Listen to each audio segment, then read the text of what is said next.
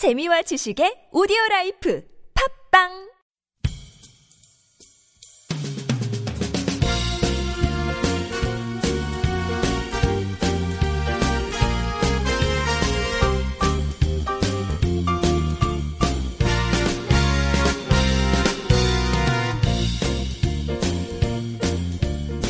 NK 투데이 시간입니다. NK 투데이 시간이군요. 네.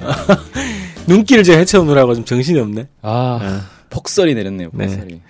자, 카나라 통신 먼저 하, 하죠. 네. 네. 오늘 주제가 뭐죠?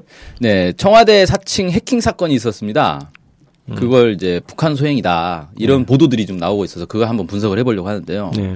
지금 국내 여러 언론 방송들이 지난 18일에 있었거든요. 그 북한이 청와대를 사칭한 이메일로 해킹을 시도했다. 뭐 이런 이제 보도들을 쏟아냈습니다. 근데 그 강신명 경찰청장은 기자간담회에서 수사 결과를 발표하면서 과거 해킹 사건들 그러니까 북한이 한 것으로 결론 내렸던 해킹 사건들과 공통점이 있다는 얘기는 했는데 하지만 아직은 북한 소행으로 추정할 만한 단계는 아니다 이렇게 밝혔습니다. 음. 청와대 사칭했으면 뭐 Blue House 쩜 뭐 들어가나? 그러니까 청와대에서 여러 기관들의 이메일을 보냈다는 거예요. 예, 예. 그래가지고 그걸 열어보면 음. 거기에 이제 해킹 툴이 쫙 깔리는 그런 식인 거죠. 강신명 경찰청장 예. 청장이 발언도 좀 약간 애매한데 과거 해킹 사건이 북이 했다는 해킹 사건하고 공통점이 있다는 거잖아요. 그렇죠. 근데 모든 해킹 사건이 북이 했든 아니든 다 비슷하지 않을까? 공통점 있지 않을까? 근데 뭐 이제 예를 들어 IP 주소가 뭐 똑같은 IP 주소가 나왔다든지 아, 아. 뭐 그런 거죠. 음. 아직 추정할 만한 단계는 아니다. 이게 근데 언론은 추정을 했네. 예. 예. 그러니까 이 경찰청에서는 아직까지는 조심스러운 거예요. 음. 음, 아직 추정할 정도는 아니다라고 했는데 언론에서는 네. 아니 과거에 IP하고 똑같은 게 나왔으니까 당연히 북한 아니냐. 음. 뭐 이런 식인 거죠. 그래서 북한이 과거에도 이러이런 해킹들을 했고 이번에도 또 했다. 그래서 당연히 이번 사건도 북한 소행이다. 그리고 앞으로도 북한이 추가 해킹을 할 거다. 이런 식으로 보도를 하고 있습니다. 근데 기본 전제에 대해서 지금 확증을 하기 어렵지 않을까요? 과거에 해킹을 했다라는 그 기본 전제. 예, 이게 참 웃긴 게 과거에 맨 처음 그 해킹 사건이잖아요. 네. 그 해킹 사건이 북한이 한 건지가 확정은 안 됐단 말이에요. 네. 그러니까 이 해킹 사건이 확정이 되려면 결국 범인을 체포를 해서 재판을 해서 결론이 나와야 되는 거 아닙니까? 음. 그러네. 근데 범인을 체포할 방법이 없잖아요. 예. 그리고 이 물증이라는 것도 사실 이제 경찰이나 이 공안기관의 일방적인 물증인 거지. 음. 그 물증이 완벽한가에 대해서는 사실 재판을 해봐야 아는 건데. 전문가 검증도 필요하고. 네, 그렇죠.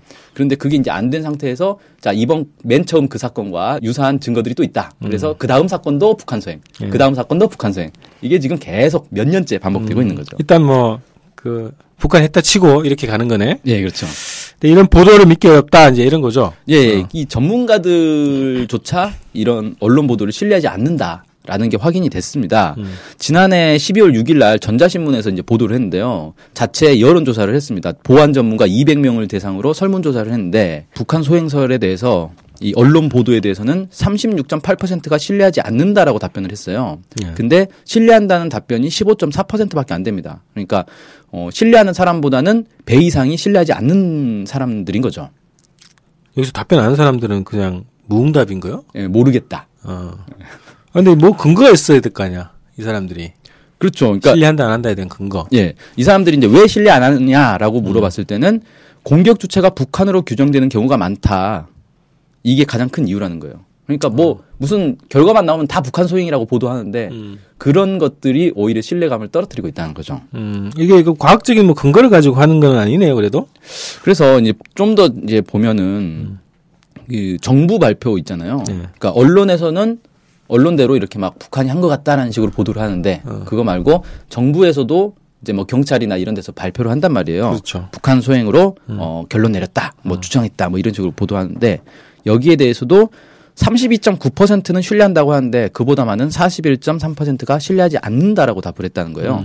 그리고 신뢰하지 않는 이유는 정치적으로 북풍을 이용한다. 북한이라는 결정적 증거가 없다. 음. 이런 이유로 어, 신뢰를 못 하겠다라고 답을 했다고 합니다. 음. 아니, 그러니까 저도 이 은행 쪽에 다니는 그 보안 계통에 계시는 네. 그 지인이 있거든요. 어. 그분이 예전에 이명박 때 그 농협 해킹 사건 아, 있잖아요. 예, 제일 유명한 사건이에요, 어. 그거는 북한 수행이 절대 아니다. 보안 전문가 그렇게 얘기하더라고요. 음. 그거는 이제 자기가 직접 봤나 봐요, 뭐를. 아, 데이터를 이게 좀 그 은행 게. 저기 계통이니까 예. 그래서 이제 뭐 이렇게 해킹이나 이런 것 좀 봤는데 그 내부자 소행이 100%다 뭐 이런 식으로 아, 100%? 확신 있게 얘기를 어. 하시더라고. 예. 그러니까 요거 하나 날라가죠. 네. 그러니까 보안, 보안 전문가가 어쨌든 뭔가 근거를 가지고 뭐 판단을 할 거 아니에요. 근데 음. 지금은 뭐 이 그 여론조사 같은 경우에는 뭐 어떤 증거 이런 걸 가지고 하는 건 아닌 것 같은데 어쨌든 뭐, 어, 보안 전문가가 이 자기의 전문적 견해를 봤을 때 예. 이건 아닐 가능성이 많다 이제 이렇게 평가하는 거네요. 그렇죠. 근데 이제 해킹 사건의 북소행설 이게 처음이 아니란 말이죠. 예, 네. 아주 그 아까 말씀드린 농협 해킹 네네. 시작해서 이거 뭐 날라갔어요. 지금. 예, 그 네. 정부기관 해킹 사건이 있었어요. 뭐 청와대와 고뭐 정부 청사 뭐 이런데 이제 음. 해킹 사건이 있었고, 언론사도 있었죠. 예, 그다음에 뭐 금융사들도 한꺼번에 털린 음. 사건도 있었고, 그다음에 이제 해외로 나가면 미국의 소니 해킹 사건, 네. 그다음에 며칠 전에 또 뭐 삼성 해킹 사건도 있었어요. 그래요? 삼성에 이제 해킹을 시도했다. 음. 어. 어, 근데 뭐 피해는 없었다. 뭐 이런 보도도 나왔는데, 음. 근데 이런 해킹 사건들이 다 북한 소행으로 지금 결론 내려지고 있거든요. 그러니까 국내에서 벌어지는 해킹 사건의 대부분을 다 북으로 온다는 건가? 아, 아닙니다. 사실 해킹 사건 어마어마하게 많습니다. 평소에. 네, 평소에. 네, 음. 근데 짜잘한 해킹 사건들은 사실 보도가 거의 안 되는 거고, 이런 이제 대규모, 뭐, 음.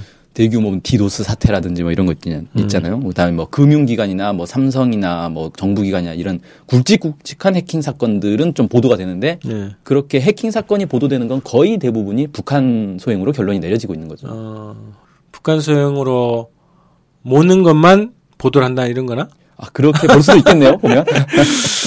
자, 이거 해킹 사건 이거는 어 제가 볼 때는 알 수 없죠, 뭐. 명확하게 이거를 어그 정부 당국 특히 국정원에서 댓글 쓰지 말고 이런 거를 딱 확정해 가지고 근거를 가지고 딱 내밀고 또 국내에 있는 보안 전문가들의 검증을 받아야 네. 신뢰가 있을 것 같네요. 그렇죠. 이게 문제는 뭐냐면, 사실 해킹 사건은 거의 대부분 이렇게 범인을 못 잡거든요. 아, 그래. 네, 범인 잡기가 아예? 범인 잡기가 어렵습니다 일단 어, 쉽진 해킹. 예, 해킹 사건이라는 것 자체가 해커들이 그 보안 이 방어막을 뚫고 들어가서 해킹을 하는 거잖아요. 네. 그러니까 이걸 뚫을 정도면 상당한 실력이 있는 건데 네. 그 정도 실력을 갖춘 사람이면 자기 신분을 철저하게 위장할 수 있다는 거예요. 어. 그러니까 IP 주소로 추적한다 이런 건 사실 해킹 사건에서는 넌센스거든요. 음. IP 주소를 당연히 숨기고 들어가는데 네. 그걸 추적을 한다는 것 자체는 해커들이 아주 실력이 떨어지는 해커들이라는 거예요. 음. 근데 그렇게 시- 떨어지는 실력을 가진 해커가 이 방어막을 뚫고 들어간다는 것도 말이 안 되는 거고. 음. 그러니까 논리적으로 이렇게 말이 안 되는 건데. 그래서 사실 IP 주소는 해킹 사건에서 그렇게 크게 중요하지 않을 가능성이 높습니다. 음. 그 아이, 자기의 IP 주소 숨기는 건 해커들이 가장 먼저 배우는 거예요. 음, 그러겠네요. 예. 자취를 감추는 거? 그렇죠. 음. 그러니까 쉽게 말해서 도둑질 하는 사람이 가장 먼저 배우는 거는 장갑 끼는 거 아닙니까? 지문 안 남기려고. 음. 그거랑 똑같은 거거든요. 예. 야, 예전에 그, 서울시 선거 디도스 네. 사건. 아, 디도스 사건 예. 있었죠. 이거는 뭐 중국에서 IP 이런 게 확보된 거 아니었나? 그 IP라는 게 네. 근데 그게 최초의 IP가 아닐 수 있는 거죠. 음, 음, 음. 여기 저기 경유. 경유 해가지고 음. 가버리니까. 그래. 어쨌든, 어, 모르겠어요. 그 근거가, 이 정보 당국도 근거를 정확하게 제시를 안 해놓으니까. 공개를 안 하죠. 그렇죠. 그래서 이거는, 어, 정치적으로 해석할 수밖에 없다. 우리가 이제 그런 생각이 드네요. 네. 자, 어, 해킹설에 대한 이야기를 이렇게 좀 정리하겠습니다.